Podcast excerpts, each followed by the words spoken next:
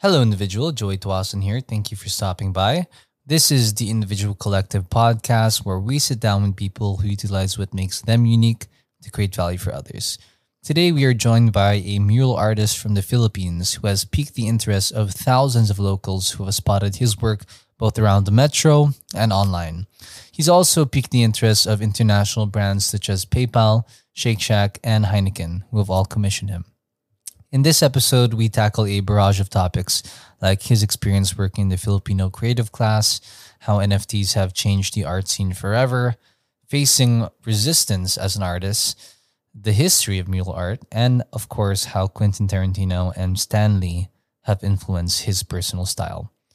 Jappy shares a lot of valuable insights, especially for people working in the creative and freelance economy, and I hope you enjoyed the show as much as I did. Please welcome Jappy Agoncillo.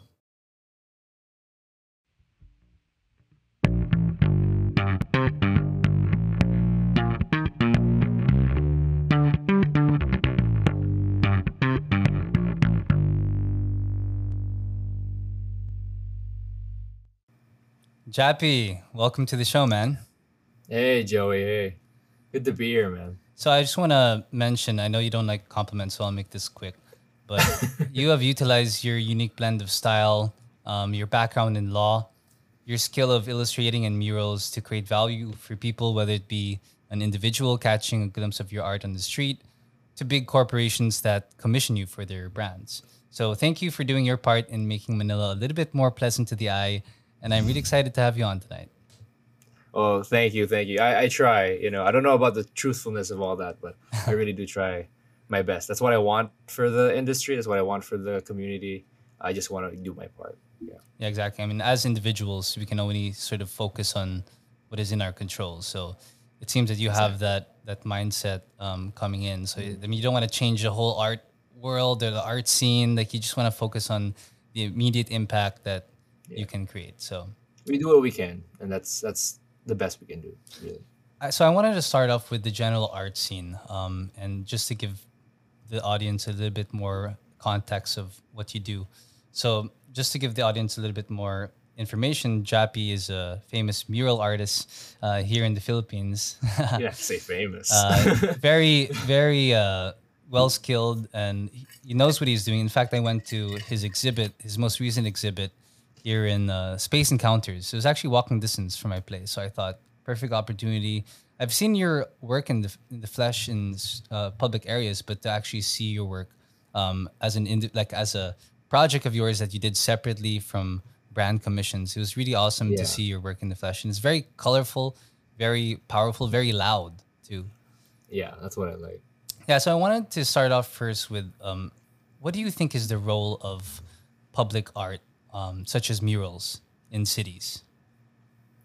Hmm. Well, it's it's a way to get art out uh, to to viewers and audiences that I think wouldn't have uh, like access to the more private shows or don't have the cultural background. I don't want to say anything that might sound like offensive, but something like they it just isn't within them to go to art shows. Mm-hmm. It's not within them to seek that out or they might feel like some things could be too fancy or pretentious or anything to them.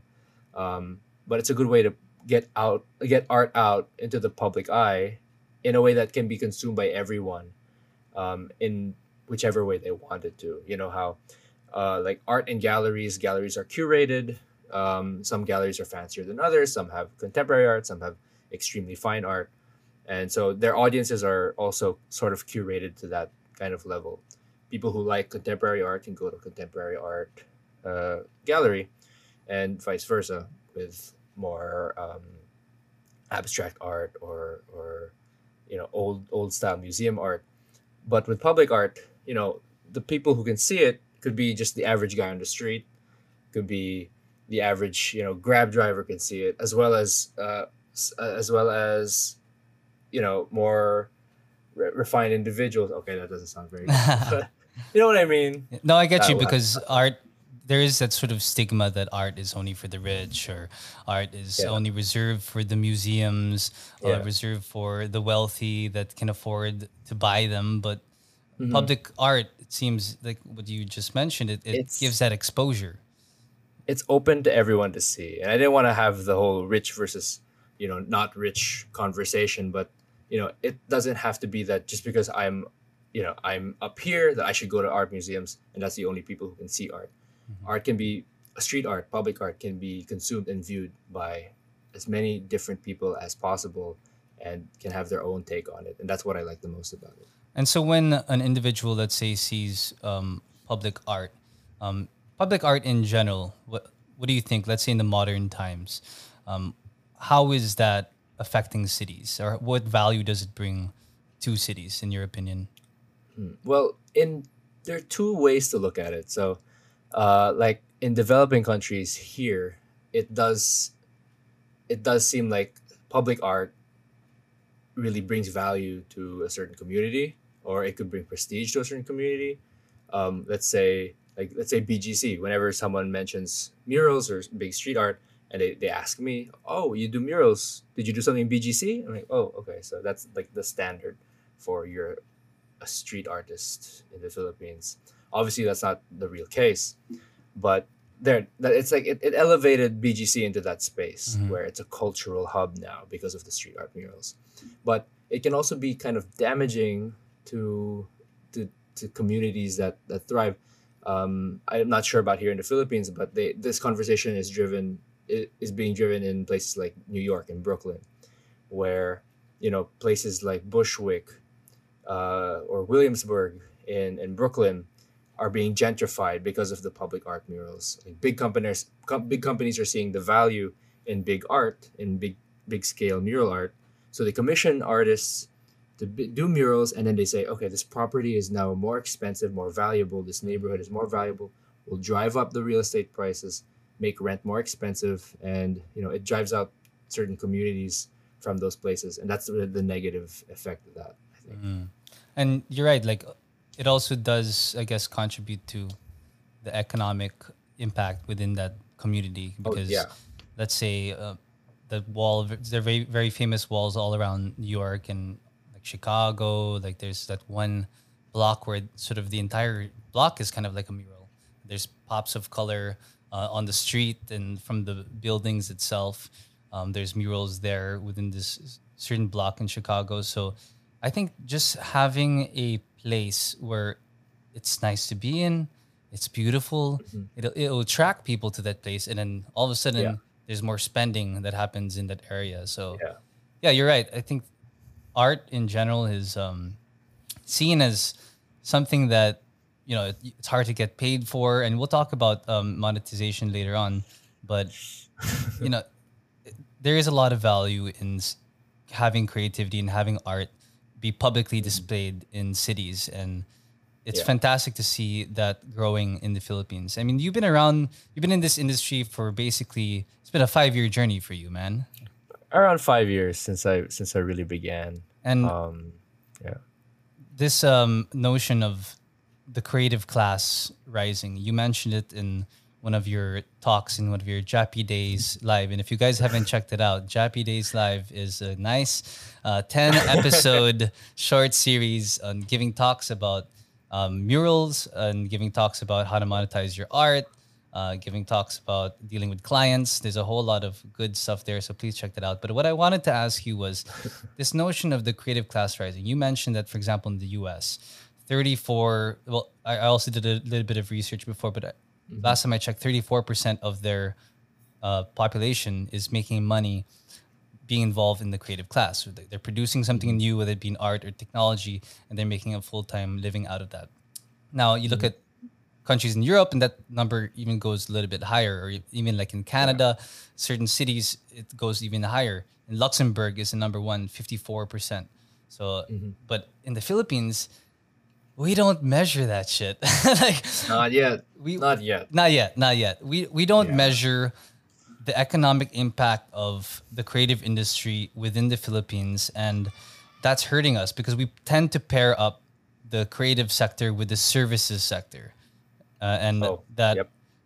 and because we don't measure the economic impact of the creative sector individually, the government doesn't know how much value is actually contributing to society. So my question Mhm. is like, what's it been like for you, like this five year journey to be working in a country that doesn't even measure the economic impact of the value of creativity? Well, okay. Well, I can't blame the government 100% uh, because, you know, as a developing country, we have other priorities up on the list, of course, uh, especially with when it comes to economics and, and making money and having jobs. Um, priority is, of course, jobs that are more secure, uh, secure, right? Um, but yeah, in the five years, it's been quite a ride. Especially, I love seeing that it's been growing. It's definitely been growing. The the, the kind of the freelancer economy of the country. When I was starting out, you know, it was really tough to kind of explain to people what I was doing. Of course, there have already been muralists before me, great, amazing muralists before me, um, who have been doing it for much longer. But, but around the time I was starting out, it still hasn't been the age of digital of, of social media has only just kind of started ri- rising Mhm. by that time. So art wasn't that widely viewed and widely accepted. So, you know, this just people like, so what do you do? I'm like, oh, I paint murals. I'm like, what, what, what is that? Um, and it was hard to kind of explain how I made money through it. It was hard to kind of convince my family to trust me on like, just trust me. I got, I know what I'm doing. Just trust me. Because of course they're thinking in the old-fashioned way that if it's not stable, it's scary. If Mhm. it's something we don't understand, it's scary. Um, but nowadays, it's a little bit more accepted. I'd, I'd say it's a lot more accepted. So many people are getting into the freelance game, Mhm. uh, especially now during pandemic. People have been learning a lot at home, and and applying that to what they're making. So, you know, from in the five years, in the very short five years, uh, it's been a big change, especially with the dawn of social media. You know, Instagram, TikTok, Facebook, plus um, this whole being at home, following your passion kind of trend, not Mhm. just being at home and learning, but there's a whole trend of following your passion is actually a good idea. Mhm. And so people are getting into it more. Uh, so there, I'm, I'm glad it's where it is now. It, it could be better, but I'm glad. Yeah, I, I think um, the the word passion has been thrown around a lot in the past couple of years, especially, um, especially with all those YouTube videos. The inspiration. I, I mean, I was a victim to all the YouTube mo- motivational videos before when I was into basketball. Like I would use it to I still watch them. up. They're still, they're still good. Yeah, they're Sometimes they're effective. Yeah, sometimes you're you're in the middle of a workout and you're just like, ah, I need something cool, and you're like, The Rock motivation, and it's just the the Rock with orchestra music for like 20 minutes. Yeah. So good. well, you mentioned something about motivation in your Jappy Days live session. You said um, inspiration is sort of knowing what you want to do, and motivation is the energy and sort of the drive to execute it. I sort of butchered your quote, but um, can you add more to that? Because you also mentioned a quote after that, which I wouldn't say contradicts it, but adds, I think, more depth to it, where um, you, you quoted somebody where you said inspiration is for amateurs and the rest of us just Oh, show up to work. Can you Yeah. expand on those those two quotes for a second? Um, well, I love the f- the second one uh, because it wasn't me. So, uh, uh, anything I say, I don't really believe. Um, the second one, inspiration for amateurs. The rest of us just go and show up to work. That was a quote by Chuck Close. He was a painter. He just passed away recently. oh, He's an American painter. Um, and the whole quote was I forgot what the whole quote. It's just something like inspiration for amateurs. The rest of us just go up to work. If you wait for, and now I'm butchering it. If you wait for inspiration to come, it never will mm, um, and that really kind of motivates me a lot to just to just let go you know just just be like because when you're creative whichever field you are you're in you know thinking of ideas is the hardest most painful part of the process and you're gonna sit there sit there and wait for inspiration watch some videos like like you know like we did or i still do. Uh, you're gonna watch videos you're gonna go through pages and pages of pinterest scroll through instagram saying i'm looking for inspiration or i'm not feeling the creative vibes right now so i'm not gonna do anything. And that's just the wrong way to go about it. And i still catch myself you know doing that where i'm like laying in bed looking through instagram like oh i need ideas i Mm. need ideas. And i just catch myself thinking wait a second why don't you just start drawing something and it'll work itself Yeah. out why are you waiting you're wasting so much time so that was me and still is me now but that's the kind of the thesis behind that second quote um, which is really if you're not gonna start doing anything, nothing's really gonna happen. You can wait for inspiration all you want; it's not gonna come because you have to be working Mm-hmm. to find it. There. Oh, that's great. And I just want to relate relate to that with a question um, about your mindset for a second, because you talked about sort of facing that resistance. Well, The War of Art, this book by Steven Pressfield, it's a great Yeah. book. Not The Art of War by Sun Tzu, that's a different one. but Yeah, The War of Art by Steven Pressfield. Have you read that book? Um, I've read snippets of it. I've been meaning. It's on my list uh, of a long list of books I, I mean to read but never do it. No, it's okay. I, I, I feel you, man. Like the, the Yeah. I have a pile here. I, I tend to just like get the idea of a You book and books? put it down. You, you, I buy books and I'm like, I'll read it someday. Yeah, exactly. Yeah, I have a few unopened. Yeah, in the plastic still, in the fully Yeah, plastic. but in this book of War of Art, he talks about um, he coined this term resistance, and it's Hmm. basically this force that prevents you from doing that or creating that thing that you're supposed to create. So whether you're a writer to sit down and write, or a mural artist to go to find a wall or start sketching, um, Yeah. all those factors come into play, or all these thoughts come in, and he sort of lumps it up into one name and calls it resistance, so that you kind of have an enemy that you can Mm-hmm. tackle and uh, sort of fight at and win that war, basically. So for you, what has your personal journey been like uh, fighting resistance? And are you at a point where you're constantly conquering resistance? Hmm. You know, I, I laughed when you mentioned the, the book because I actually learned about it from a motivational video I was watching. uh, it was Joe Rogan. Uh, but anyway, that that does you know resistance is something you can never really conquer. Um, uh, just just knowing that, especially with in the creative field again, where work is never really done. You're always working on new things. It's always different. It's always this and that. Where you have to continuously remind yourself and continuously kind of push yourself to fight against it mm-hmm. um, because resistance really is that just kind of like staring at a blank page and kind of pushing yourself to get started but it's hard because what if the ideas aren't good what if i draw something and it sucks what if it'll take me a whole day and waste it. Um, and that's the resistance right? Like not getting started not get going because you're afraid. Um, and i still have that I, I don't think it ever goes away. Um, i don't think i'm i'm at a point where i'm constantly conquering it but i'm always constantly fighting it and i'm always aware of it. Uh, i think that that's more important than conquering it is just to be aware that it's there and that you should be fighting you should be pushing it back at it That's a great point. Um, so do you feel like you've sort of just gotten better at acknowledging it and dealing with it and finding out how you maneuver yourself out of it or through it? Um, Mhm. That's how you sort of approach it, resistance right now. yeah i'd say uh, just you don't get better at it you just get more aware you just get uh you you you figure it out earlier like Yeah. this is what it is sometimes you're just there like i don't know what's wrong with me. What's wrong with me? Maybe i'm not inspired. I'm always like that like what's maybe i just suck. Maybe this is just Yeah. terrible. Maybe I shouldn't do this anymore. yeah like i i quit. I can't even think of anything. And then that's when it snaps in my head like no that's the resistance. That's Mm, just that's just fear kind of telling you you can't do this. And then you're like okay i know what this is. Push past it. And then once you get started the flow just keeps going from there that's a skill itself, like noticing and being aware of these things and being aware with how you talk to yourself, you know, because if you can get on your side, then Yeah. things sort of become a little bit easier. Right. So self-talk is a bit of a is a bit of a a, skill yeah and you kind of have to always keep at it Yeah. as well self negotiation too. Like, okay, you do this, and then after you can have, Mhm. you know, like it, it, it's mind tricks. Uh, You have to sort Yeah. of trick your mind. But what you said earlier about just start writing or start sketching, and then the ideas will come. Steven Pressfield also talks about that in his book, and he calls it. I like how he always comes up with names, but he calls it the muse.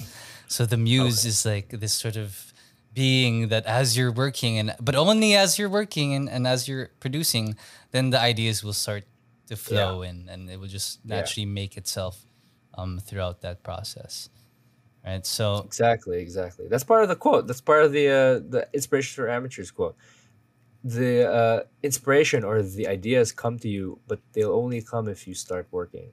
Yeah. There's another similar quote where like uh, idea inspiration doesn't exist, uh, but it shows up. But it, it will show up, but it has to find you at work. Yeah. That makes Yeah. sense. And it's great that you have that mindset. And we'll get back to your mindset in a Mhm. bit, but I want to talk a little bit more about the general art scene because in one of your episodes you talked about traditional mediums versus the digital mediums and Yeah. you know now this the digital art has as you mentioned lowered the barrier to entry for a lot of people and the Mm-hmm. the amount of people who know how to use Canva is is tremendously rising right Yeah. so do you think that um it, this is good for the industry do you th- or do you think that it may encourage people to sort of stop at the baseline Canva skills rather than moving on to more complex systems like photoshop or an illustrator Interesting. Um, well, hmm. It may. I think it doesn't have anything to do with the programs. It just has something to do with where they want to take it. Um, because of course, yeah, Canva exists, and some people be like, yeah, no, I'm good. Like I know how to use Canva. I'm good. But some people who you know want to push themselves to improve at it, be like, okay, I learned Canva. What's next? Okay, okay, I want to try actually making stuff on Illustrator or Photoshop or any of that. So it's really about how the person wants to view their progression with with with art, digital art. Um, you know, it's not for everyone, but you know, it just depends. Like for me, I used to be one of those guys like, oh, you know what, Illustrator is just uh, I'm not gonna use it. I'm never gonna have to use it. Last year during pandemic, I, I told myself no, I have to learn it. You know, so I used to be one of those guys that just stopped at the at the where I was comfortable Mm. and I thought, no, no, no, no, you gotta improve. You have to. That where's the next logical step? Okay, using a harder program and mastering it. So that's what I did. I haven't mastered it. I'm just saying, but like I'm trying to. So Canva, like systems like Canva, sort of easy to use, drop and drag design systems, kind of get your feet wet. You know, for someone who's not in the art scene, get your get your feet wet, and then if it's up to you, it's up to you at that point if you want to expound or sort of progress to a more complicated platform. But I think what's good about mm. the rise of things like Canva and sort of e- easy to use design systems is that nowadays like with websites or just ui in general like you can't get away with bad design nowadays i think No. the general taste level of good design has grown since Yeah. the rise of digital art what do you think about that Oh well, I think it's because we're so immersed in good design all the time, and uh, people's IQ about it has definitely grown, um, myself included. Where you know, I, I I'm just guessing, but before you know, good design only comes around once in a while in newspapers or magazines, but for the most part, people were just watching uh, news television or, or getting tabloids on the street or you know word of mouth news. Nowadays you have your you have your apps. You have all your delivery apps. You have your your social media apps. You have your websites. And everyone's kind of pushing towards what gets people's attention the best and that is good design so so yeah i think uh it it, it definitely is that the taste level is definitely growing but that's only because we're so immersed in it that people are learning more about what's good and what's not Mm-hmm. That makes sense. And because design is all around us, I mean, I was, uh, I remember watching this YouTube video with the founder of Airbnb, uh, Brian Chesky, and he went to a design school um, and he started a, a hotel startup. But it's funny because he had that design background. And I remember hearing his talk where he was saying that if you look around you, like everything was designed by somebody.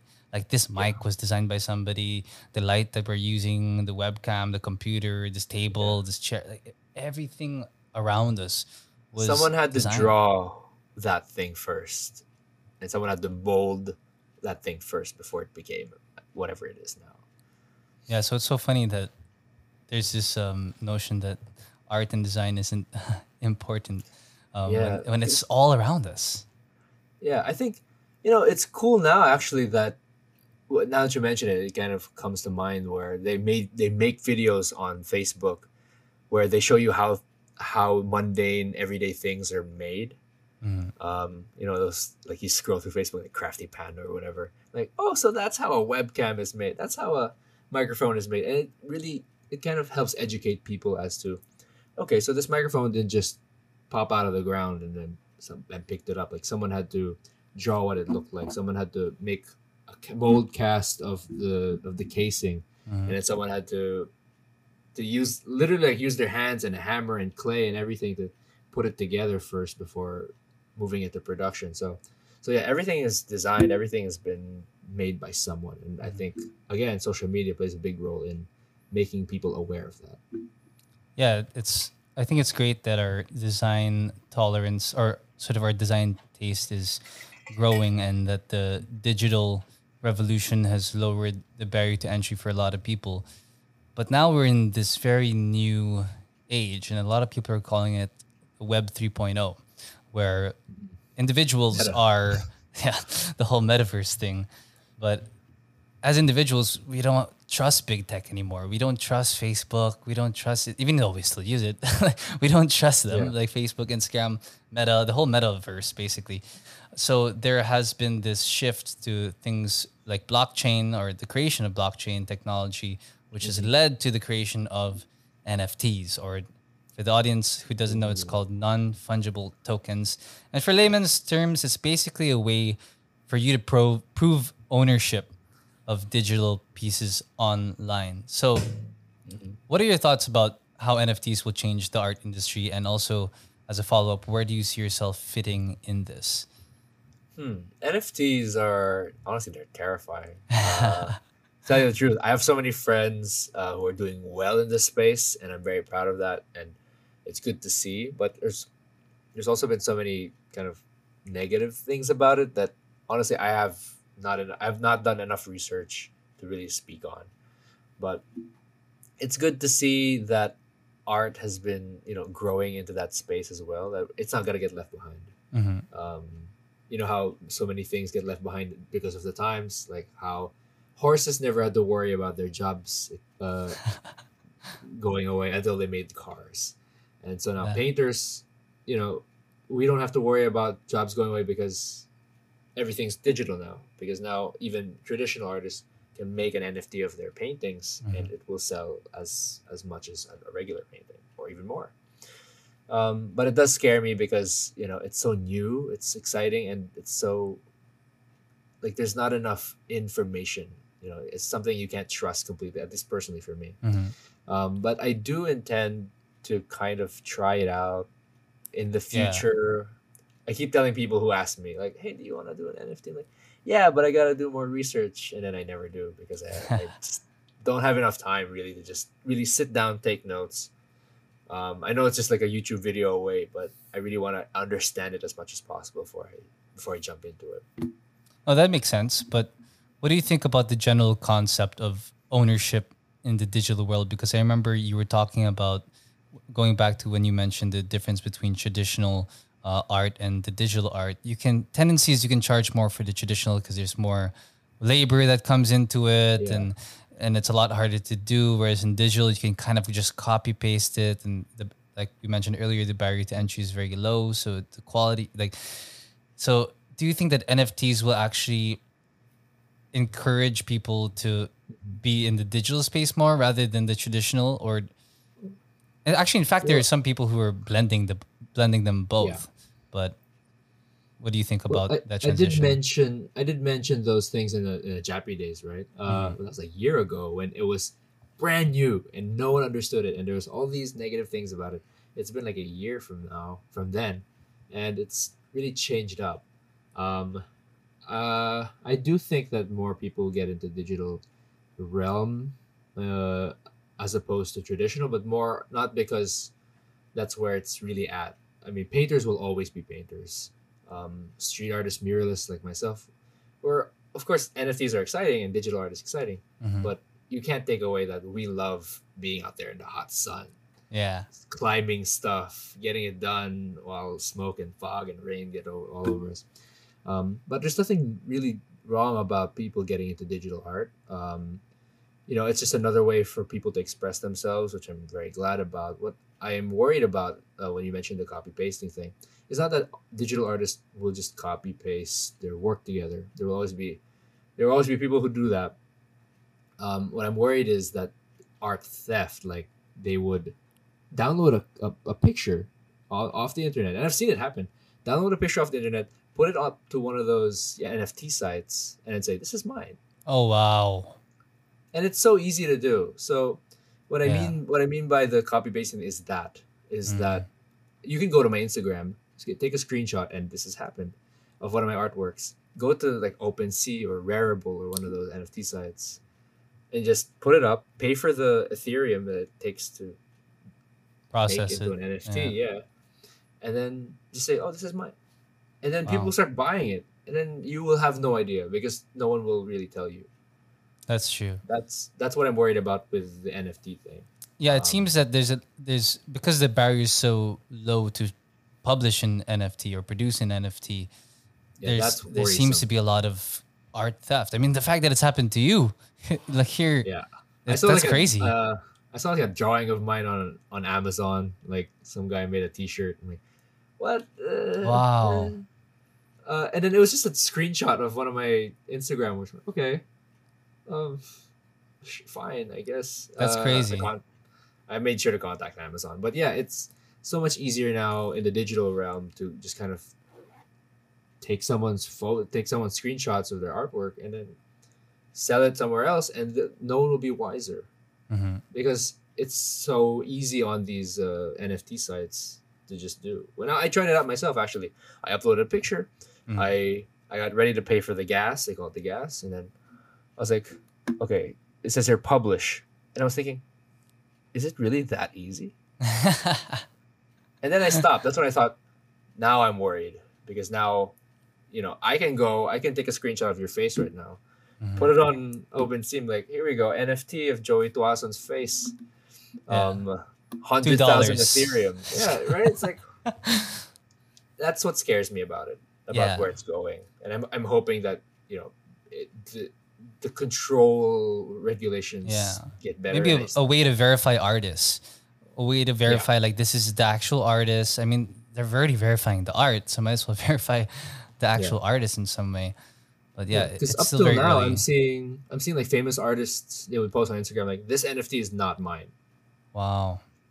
and then they're already big time famous and like someone just downloaded my picture and posted it and these are fake don't buy these Well, that's and good. so it's a yeah It it seems like it's smart move, at least from the outsider looking in, for you to wait it out just a little bit, you know, and see if you want to do it in the future.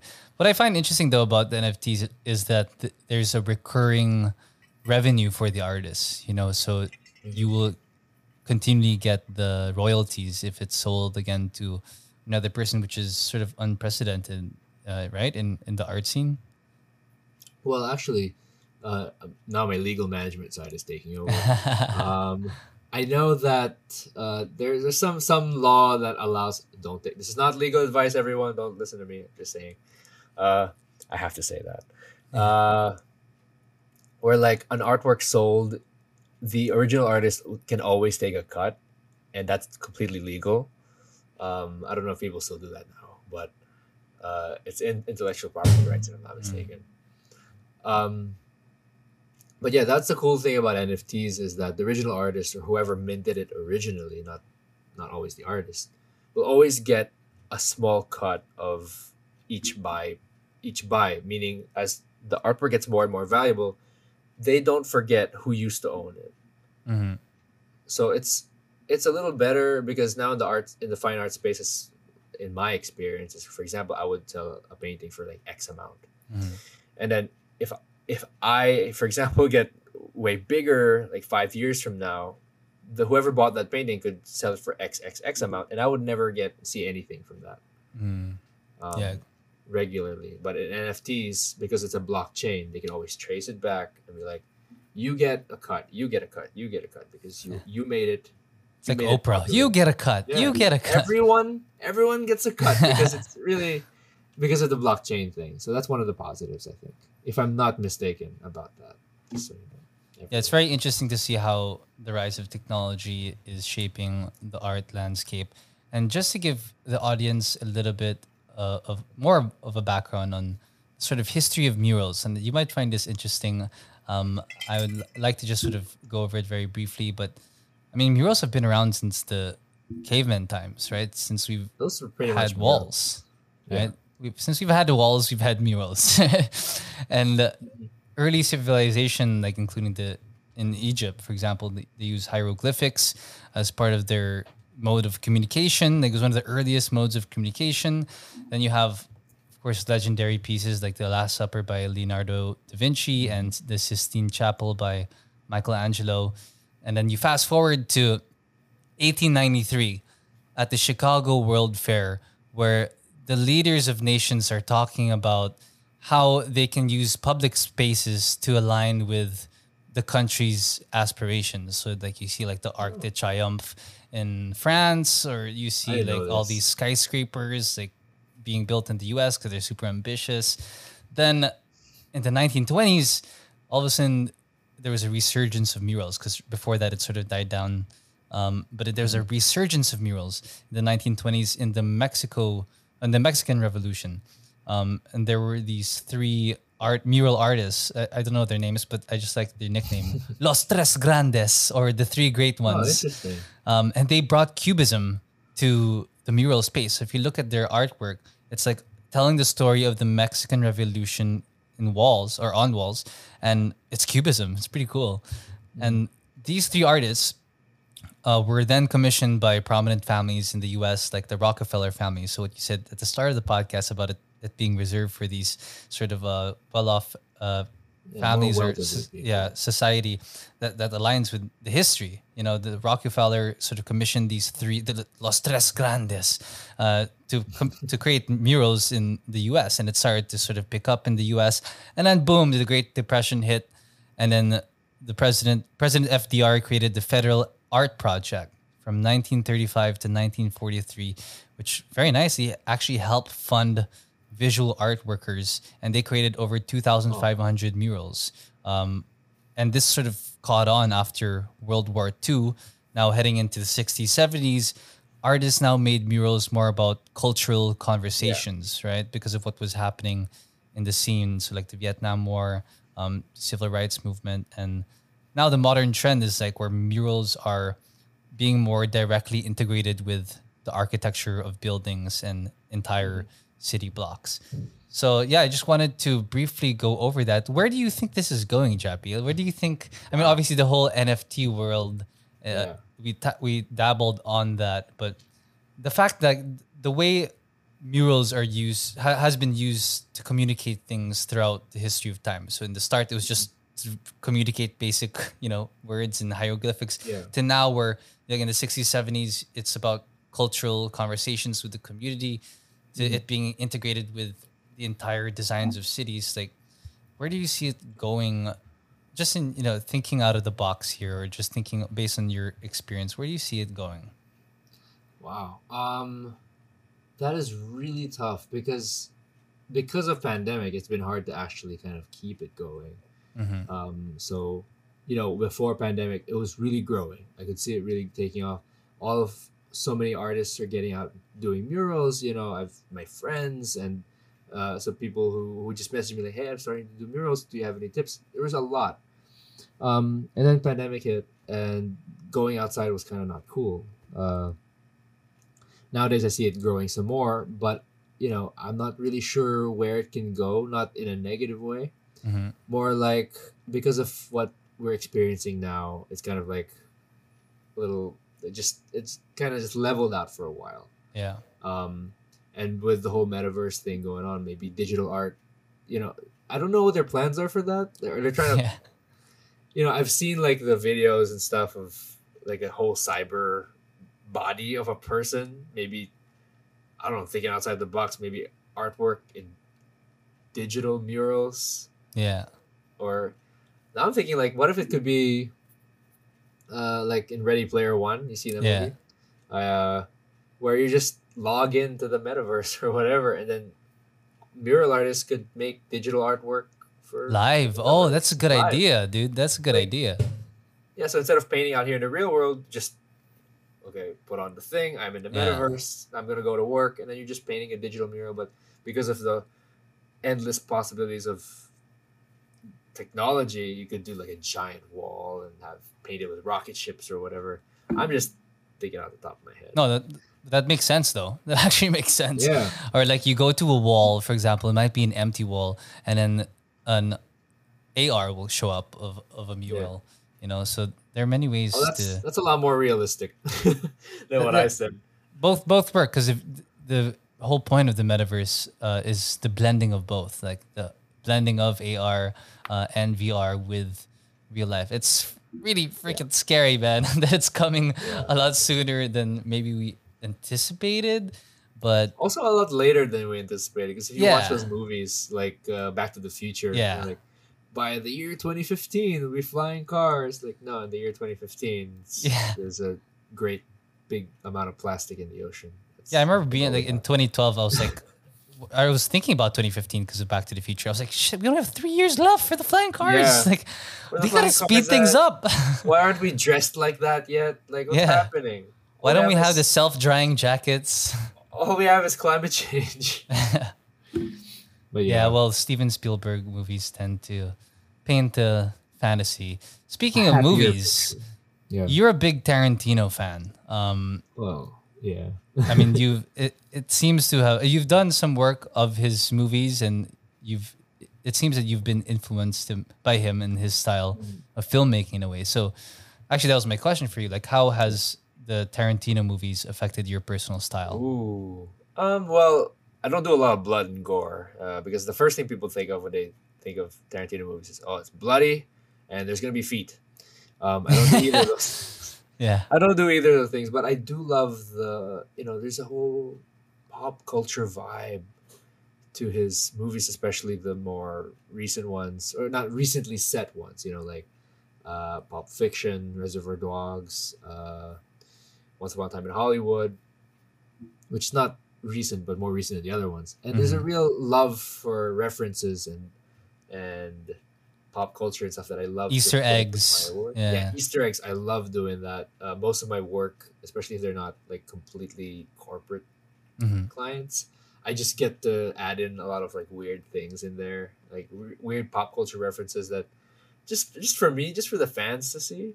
yeah, So yeah, I just love that in his movies he can openly talk about other movies, or he can talk about pop culture things like it's a like it's real life. Yeah. Like in in Reservoir Dogs, when they opened the movie, it talked about uh, Madonna's song like a virgin, or there's a lot of actual normal music being played in the, these movies. Like in Pulp Fiction, they dance to Chuck Berry songs.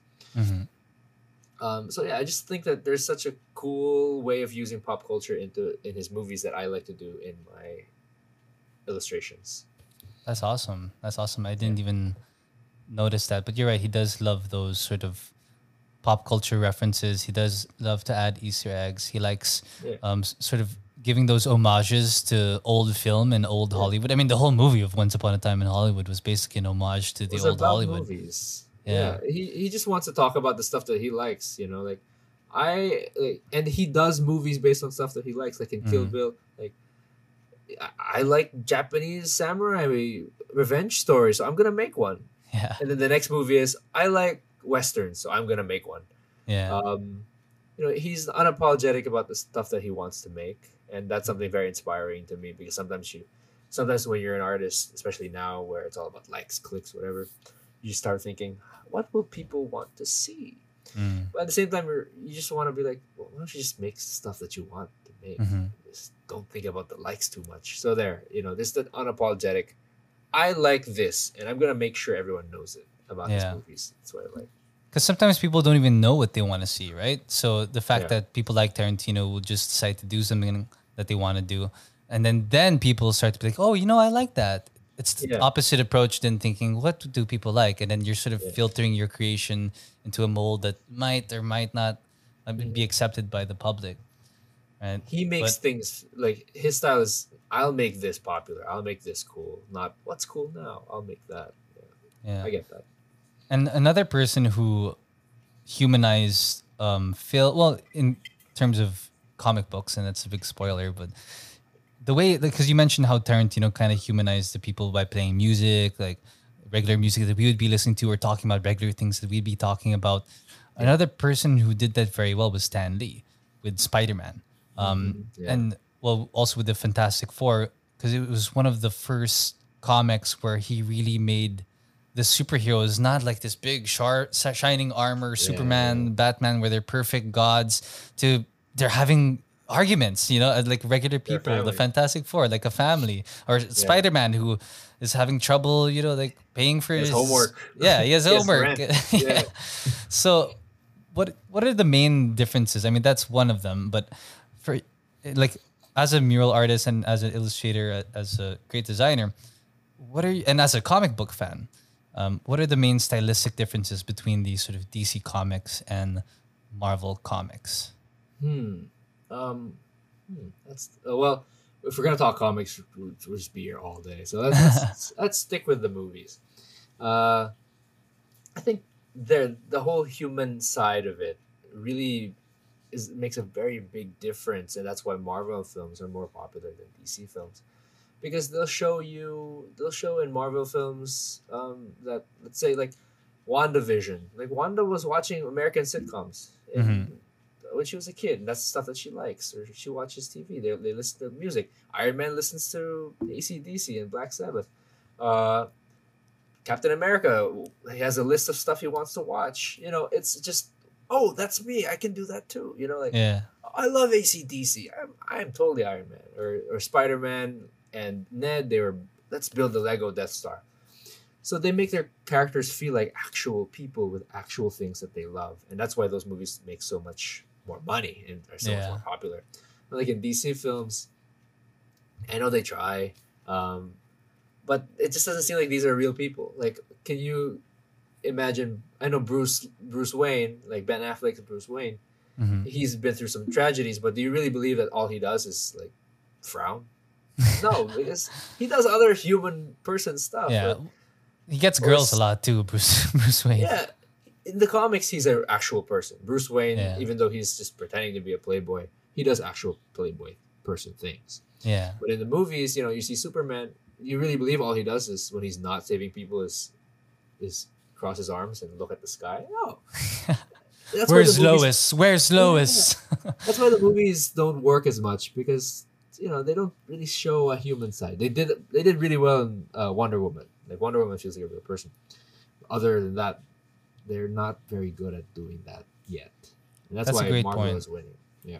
That's a great point. It's crazy that one decision from Stan Lee years and years ago is now affecting the MCU today. And You know, make your characters human, and that makes sense. You know, across all kind of creative platforms, is the best way to make things good is to connect with audiences. Mhm.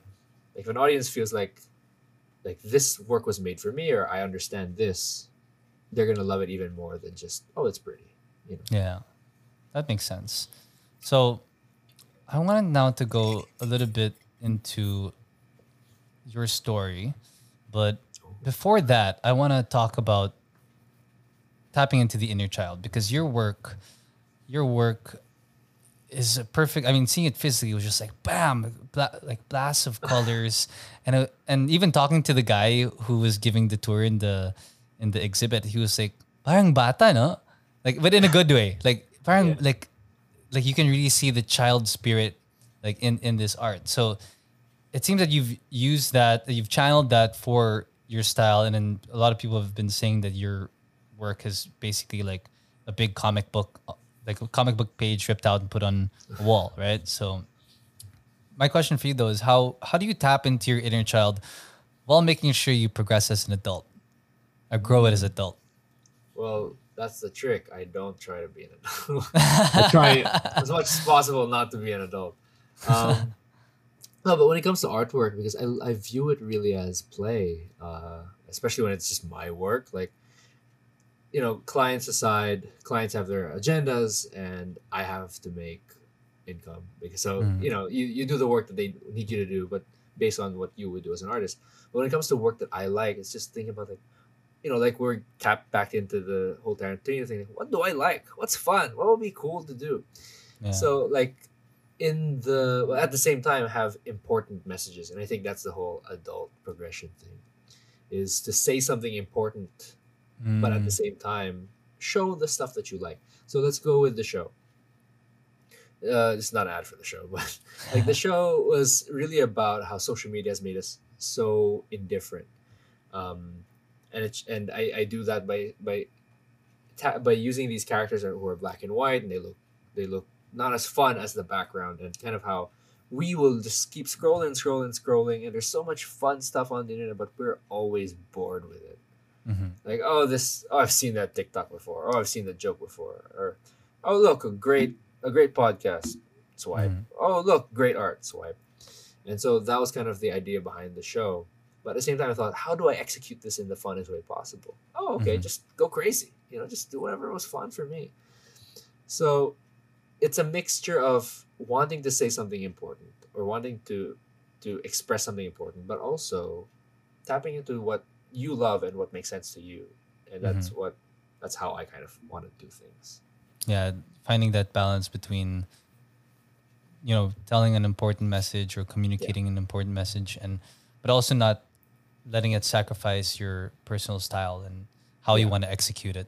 And going back to what you said about the the show uh, can you expound a little bit on the skateboard one because i remember watching the jappy days one the jappy days live show you used to have and you were mentioning that i want to i want to paint the skateboard i want to paint the skateboard and it finally happened yeah so, what is that process like creating that skateboard piece of art?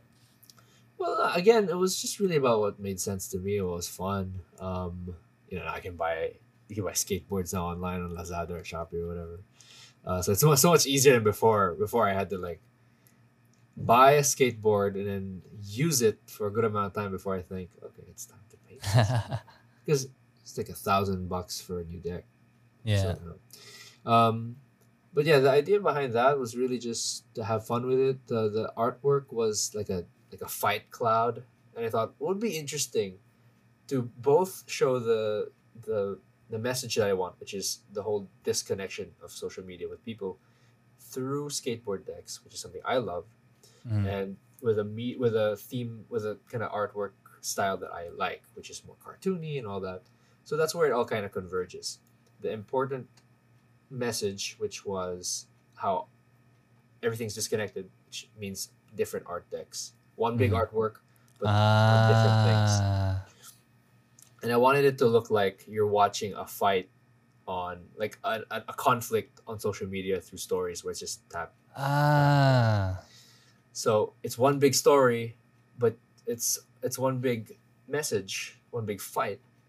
Just kind of separated into four different stories, and you're just there like kind of as the impartial viewer. Like, oh, okay, I'm watching this. I'm watching like uh, someone attack. Uh, attack someone. I'm watching some very terrible tragedy somewhere, but I'm just viewing it through Mhm. Instagram stories. That's the idea of the artwork. Uh, that's fantastic, man. And it really showed. And even with um, the other two, where it was just one guy, and then they were painting the, that was a pair. And was that you in the painting? Oh, I use my face a lot. Okay. you know, Yeah. you just use mirrors and you're like, okay, that's what people look like, but sometimes it looks like me. Yeah, you got to use what you have, you know. yeah. But yeah, again, fantastic. And I'll flash it up here so that the audience can see what it looks like. And just so you know, those two works down there that you see below are made by Jappy as well. Uh, so he's made it to EDSA. But someday. so in my life. I wanted to ask you a little bit about your story, right? So you mentioned that in the Jappy Days Live, you wanted to be a voice actor at one point. oh Um, no. wow. was that a, is that a legit was that a legit uh you know endeavor of yours or like a legit thought like mom I want to be a voice actor Well, I, I wouldn't say like I would have asked my mom like, please trust me on this. I'm gonna be a great voice actor. Um, I just like, uh, I, just you know when I talk and uh, and how I like to do characters. Um, it's been a big part of like me. I I grew up doing some some sort of musical theater when I was in high school. And ah, okay there's like a cool performativeness that I like, and so when it comes to the voice acting, because I love cartoons and all that, like, hey, you know, maybe someday I could be a voice actor. But yeah, of course, it didn't work out. But do you see try, that uh, but- translating to the stuff that you're doing now? Because in a way, you're being a voice, uh, or you're impersonating someone's voice through murals. Let- Let's say with a client, like you're getting what they have to say, or what their voice is, and you're translating it into visual art. So in a way, like that concept or the principle of it is still there. Like for example, I took up hotel in college and I knew that I didn't want to work in a hotel. But what did I like about it? I liked the fact that you can talk to people and communicate with people and you can call them a guest. I'm like, oh wait, that's a podcast. So Yeah. I decided to do that on on my spare time. So do you see that connection or was it or is there so sort of like no am I just thinking a little too hard here? Hmm. I mean, I guess you could say that there is some sort of connection between this. you know, there's always going to be a, con- like a convergence of your, uh, of your interest points. Mm-hmm. So when it came to like that, like just being expressive and kind of being more animated and just wanting to give, kind of lend my voice, my my talents to to something else it kind of makes sense yeah that you could you could definitely connect that i am interested in in being animated i'm interested in in breathing life into something and then i i'm also interested in painting and so it just makes the two hmm Well, yeah, I think that's important. Like, well, first of all, being aware of your interest, and then seeing how they can intersect. Like, for example, I was watching this um, YouTube video about work-life balance and you know how it's not real. Um, Mhm. But it, what was interesting about the talk, I don't know if you've heard of the YouTube channel The Futur. no Um, i don't They're F U T U R. It's uh, they talk a lot about um, design and, and illustration. I think you might find it interesting actually. But what the guy was talking about was oh work life heard of it. integration. Yeah. But what do you, Chris Do, the yeah also chris bald, Doe. that's yeah. that's the guy i know that's the guy Yeah. Chris Do. Chris Do, yeah, he was talking about how can you like work life integration. So like in my life, these are the things that I actually get joy from, and then what are the things that I can get paid for?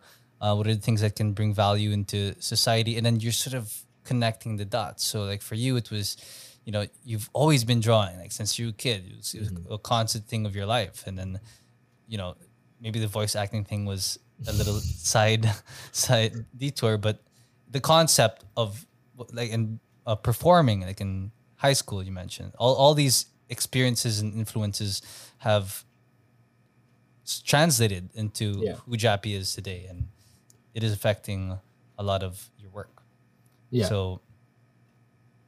yeah can you speak more on basically that process of you know when when things finally when you wanted to be a pro at this or when you decided that uh, you know I want to become a registered freelancer you know Okay. that moment did you feel because in, in your Jappy Days live you talk about the importance of registering your yourself as uh, as a freelancer. So at that moment did you start to take your craft even more seriously? Um, no, not not at the point of uh, of registration that I take it more seriously.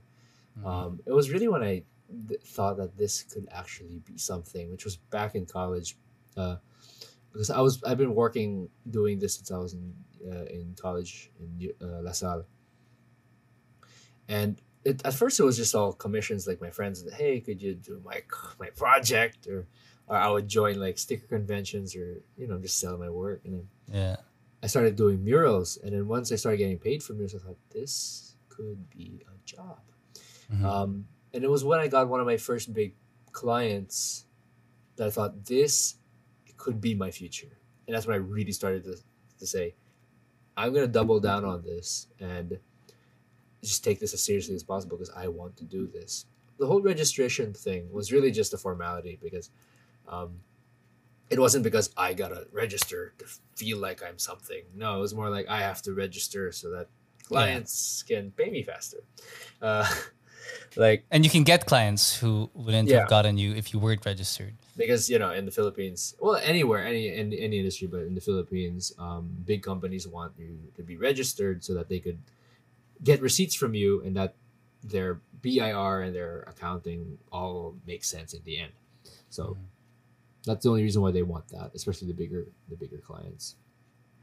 But yeah, I didn't take it seriously. I didn't start taking it seriously when I registered. I started taking it seriously basically when I began, like when I decided I want to do this. Like, Mhm. If you're gonna do this, do it right, and that's what I did. So it only sort of confirmed what was already there. It like put it on paper, uh, in a way. A little bit, like yeah, yeah. Now I have, I have a little piece of paper that says I'm official. I'm employed. yeah. I pay taxes. I Yeah. like yeah, there. That's the only thing it does. Like it makes me have to pay taxes. Mhm. And another thing you mentioned um, in your talks was figuring out your price. You know, and I think for a lot of freelancers out there, it's hard for them to really figure out what to charge people sometimes. And you came up with this equation: materials plus time plus hazard fee or logistics plus deadline plus usage. I mean, like if they're gonna sell it or not. yeah, Uh, it's a lot of plus your value, all caps, your value. Mhm. Um, now, all the stuff before that we can kind of get, but how does one determine what their value is in, in a sort of practical way? Okay, this has always been really tough Uh, until now. Uh, I get asked this, and it's just really tough to kind of gauge value, especially like personal value. Um, I think you just have to be real with yourself, and it not it's not always like the easiest thing to hear, or the easiest thing to kind of admit. Like, just just sit down with yourself and say, where are you, and how much are you really worth? Not Mhm. not you know objectively, but subjectively, or not subjectively but objectively. Yeah. when i was starting out i would ask of course i would ask my peers like hey how much is this? Like i just really want to know or i asked people who knew how to do that. And of course they were very helpful. Like this is the range. I'm not going to tell you what it is exactly but this is the range.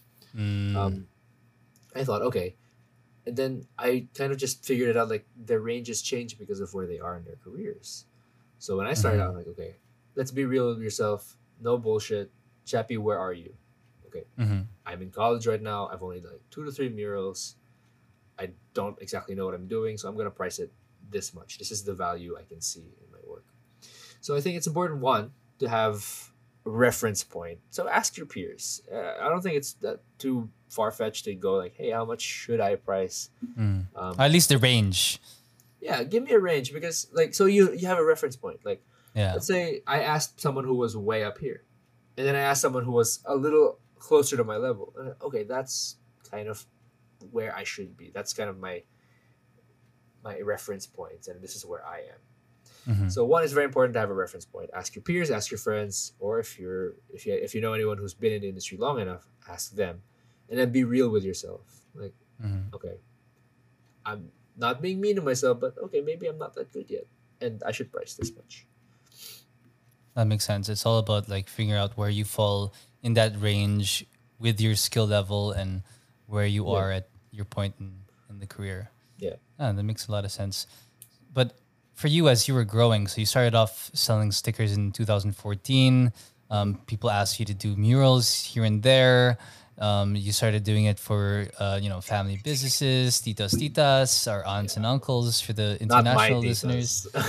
yeah, Someone else. but uh, that's a huge market, though. I think the Hotita market is huge. In fact, I was Yeah. thinking of coming up with just a simple business where it's just called websites for titas.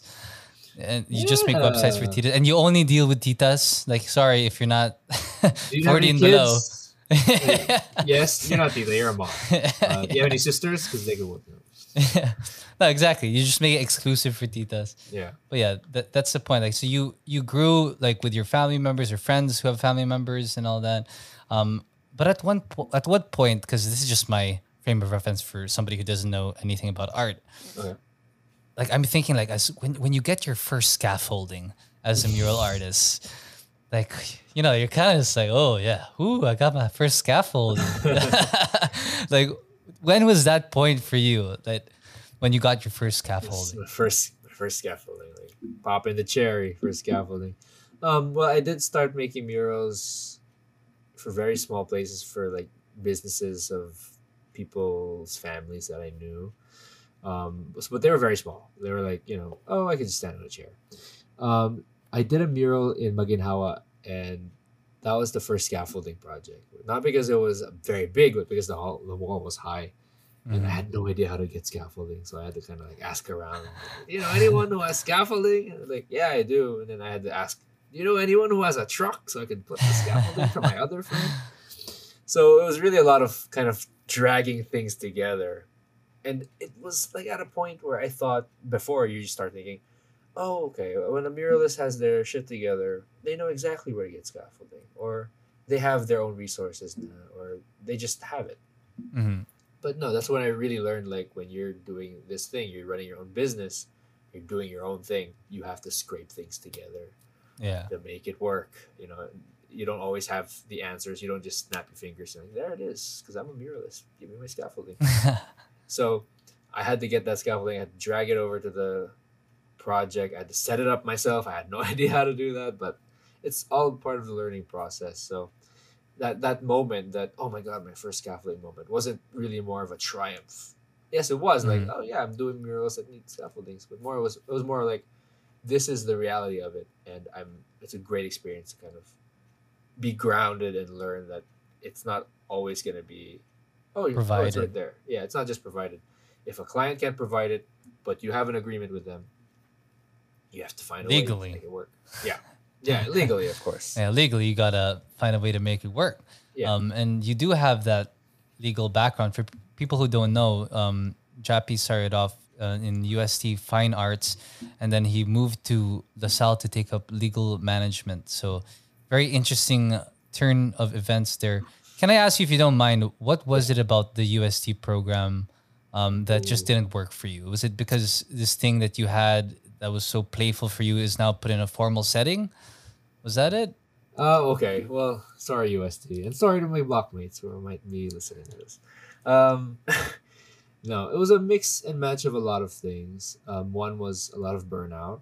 Um, a lot, a lot of burnout. Like you said, like just this thing that I loved immensely get turned into work was very hard for me to accept.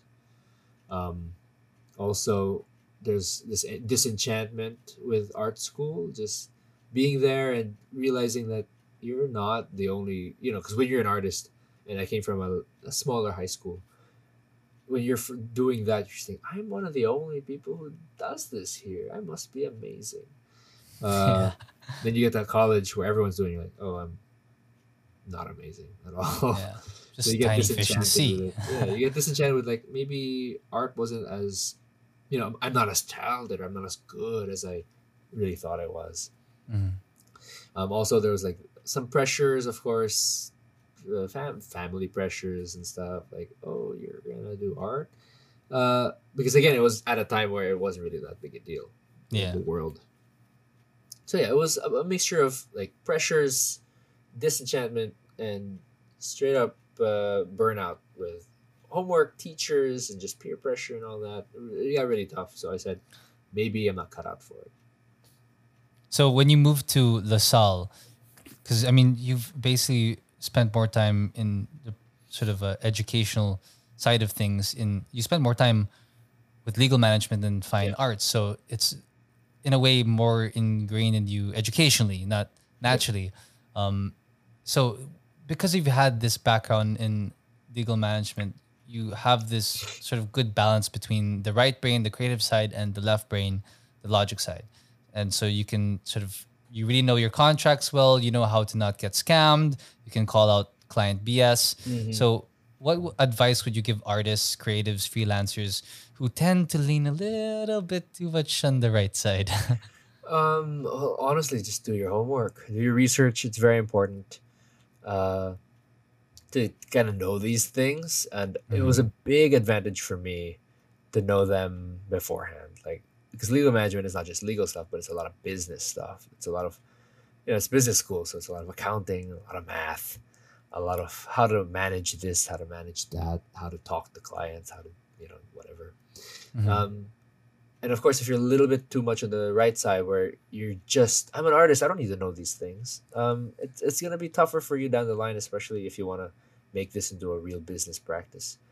Um, when you're when you have kind of like a closed mindset on learning the business side of things, the legal side of things, Mm. then you really won't grow. In my opinion, you really won't grow. the business of art. Yeah, it's it's just you have to learn the business of anything you're in to, to make Mhm. it successful. You can be a you know a very famous singer, but if you don't understand the market, you don't understand the, the business of making music, you're not gonna become a star. Mhm. Um, in my opinion. So yeah, for for creatives who are a little too much on the I'm an artist, I don't need to know any of those things. Reconsider, please do your research. Just Google the stuff. It's all there. It's everything's online.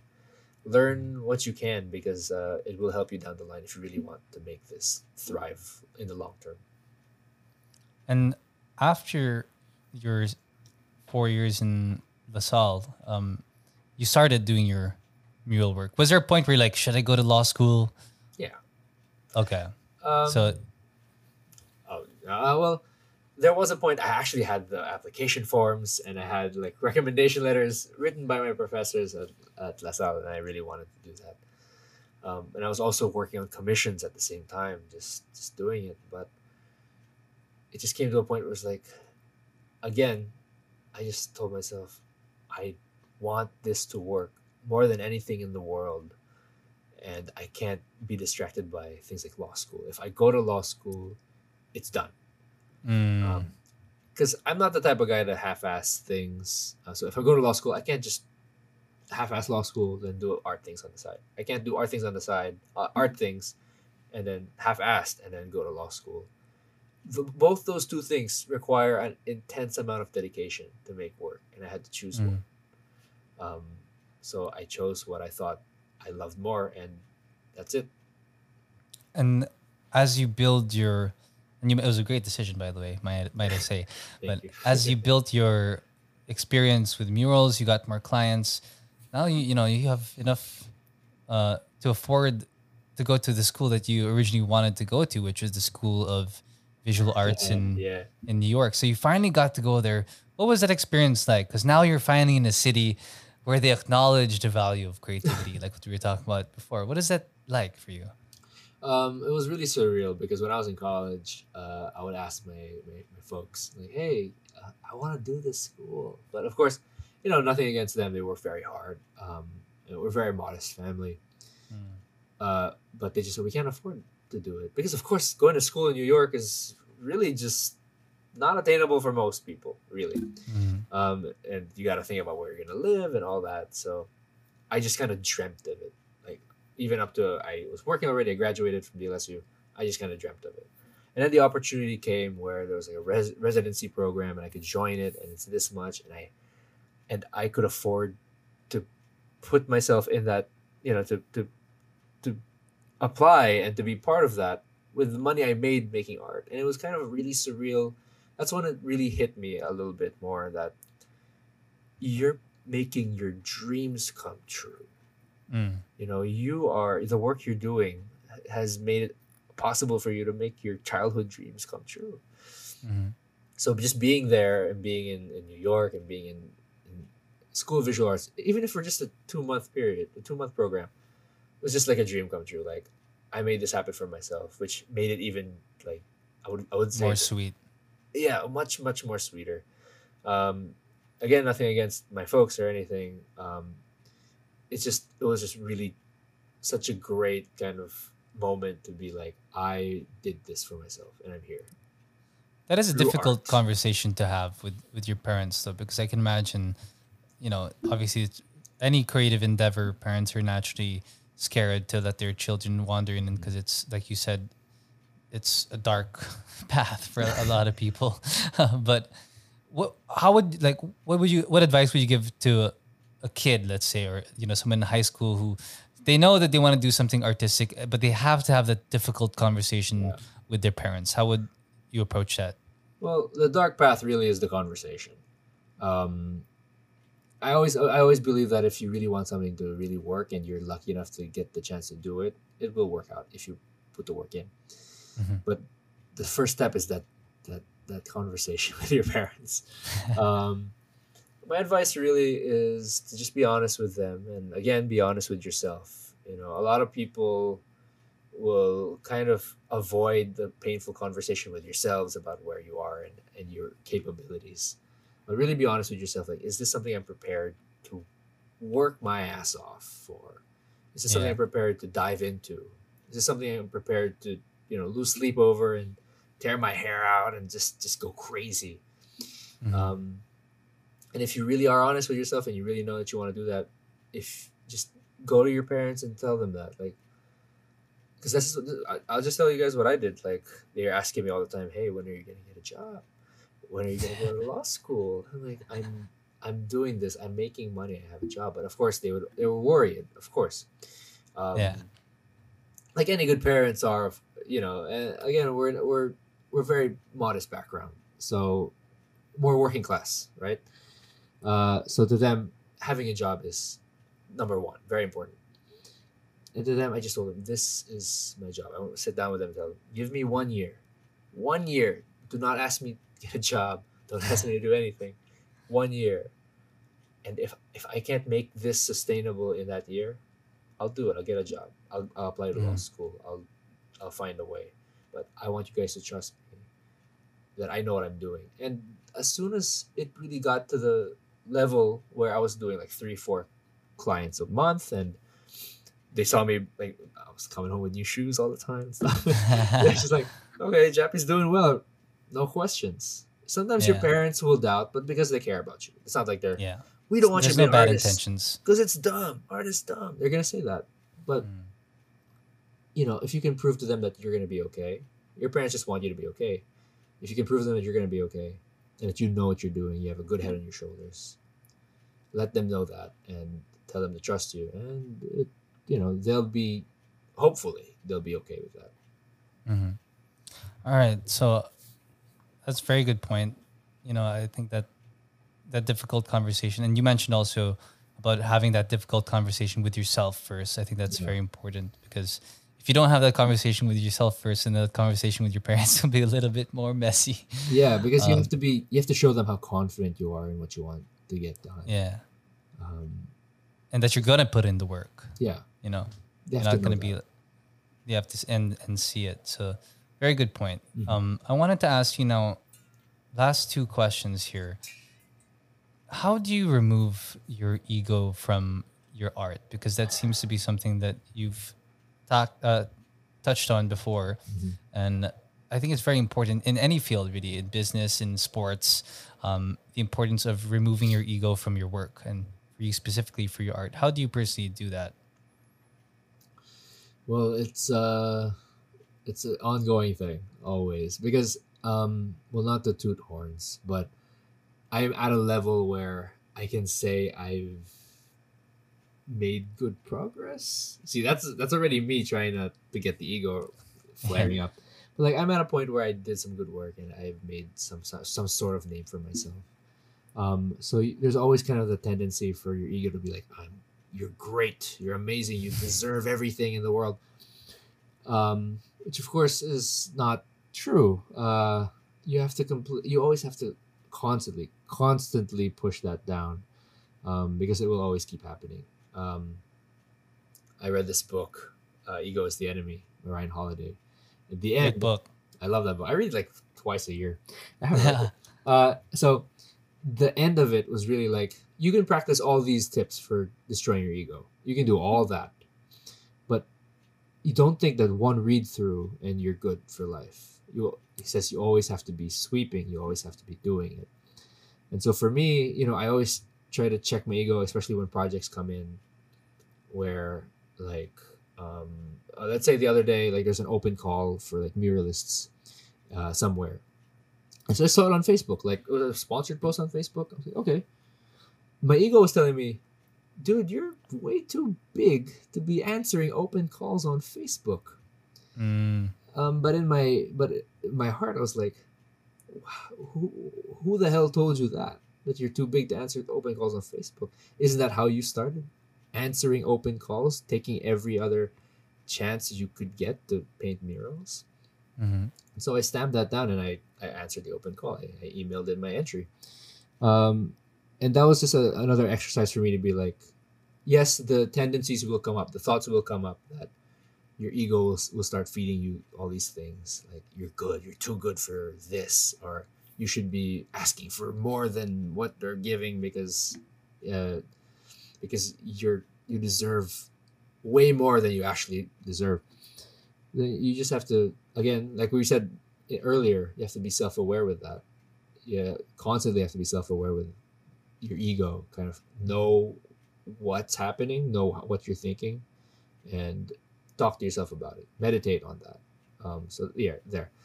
Just something I do all the time. Is whenever I think something, I apply it to is this right or is this just ego talking? Mm-hmm. Yeah.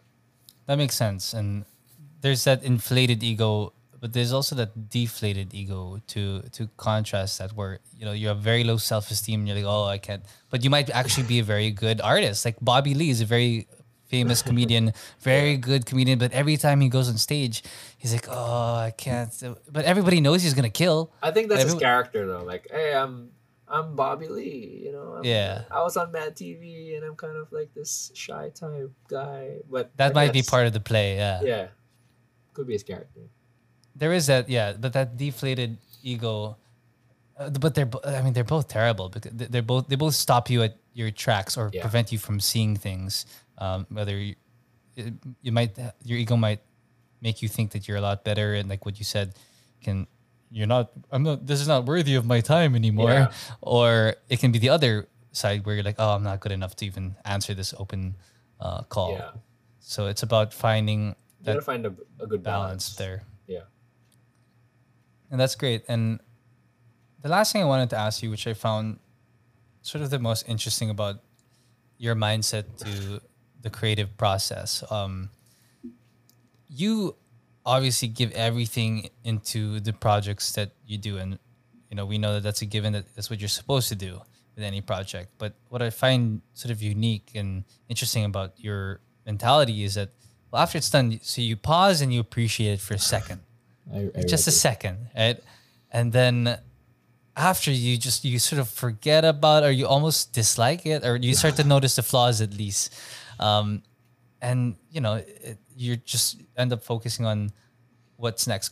Can you talk to me about that latter part? Because i think that's a makes you a little bit unique compared to other people who sort of linger on their artwork for years. Okay. Well, I I I just sum it up by this this line from The Great Gatsby, the movie, uh, where Leonardo says, "My life has to be like this, always going up," um, and that's just how I also want to think about things. Where like, yes, I'm doing this, and I'm and I'm proud of what I've done, but what's next? Where can I go from here? What what things can I improve on? How could I have done this better?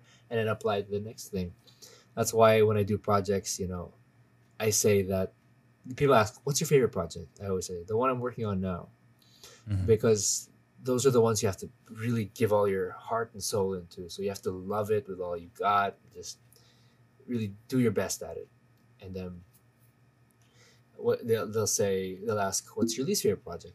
The last one I did, like the very least, because then when you're done with that's it, gold yeah, when you're done and you submit it, you're like, here you go, client, it's all yours. And then you step back, you're like, hmm, this is good. Accept, and then you start seeing flaws here, flaws there, flaws everywhere. Like, ah, I gotta fix that for the next one. So I look forward to what's next, and then I just say, whatever you did wrong that time, do better here. And then you do, you fix that. So I want to make sure that my progression, uh, uh, at least just personally, I don't know how other people view my artwork, but just personally, I want to see, know, and feel that my progression is is upwards, slow, continuous trend upwards. Um, that's why I'm always focused on what's next, uh, and that's why I can't I can't bear to look at my work when it's done. Like, oh, it's done. All right, uh, what's what's what's next on the agenda? Because I just want to do better for the next one. I'm, I'm excited Yeah. to get to the next one. So in a way, your last work kind of propels you to your next because you hold those mistakes in the back of your mind, and you're like, okay, I got to improve on this, this, and this, and then when that next project hits, you're extra excited because you know that there are these certain things that you can improve on. And Mhm. I mean, from an outsider looking in, it seems like you are you do get a kick out of that progression. yeah uh, it's, it's always just my favorite thing about about you know following your dreams and following your career is that you hold your improvement you're responsible for everything everything about your career is your responsibility when you're following your dreams when you're following your passions Um, and so I just love the fact that I can control how I progress. Not necessarily how much I progress, but how I choose to move forward is my decision. Um, so that's why when I think about the next thing, I'm always like, it has to be better than the last thing. You can never regress. Don't do that. That's not how we want to do things.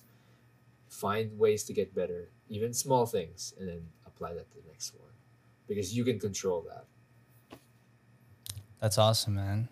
Yeah, thank you so much for your time. There, Oh, I'm sure there was a lot of golden nuggets that the freelance community and my listeners can learn from. And again, thank you so much for doing your part in making the freelance, the creative scene, the art scene here in the Philippines a little bit better. And I'm sure your next project will be a little bit better than your last one. I hope so.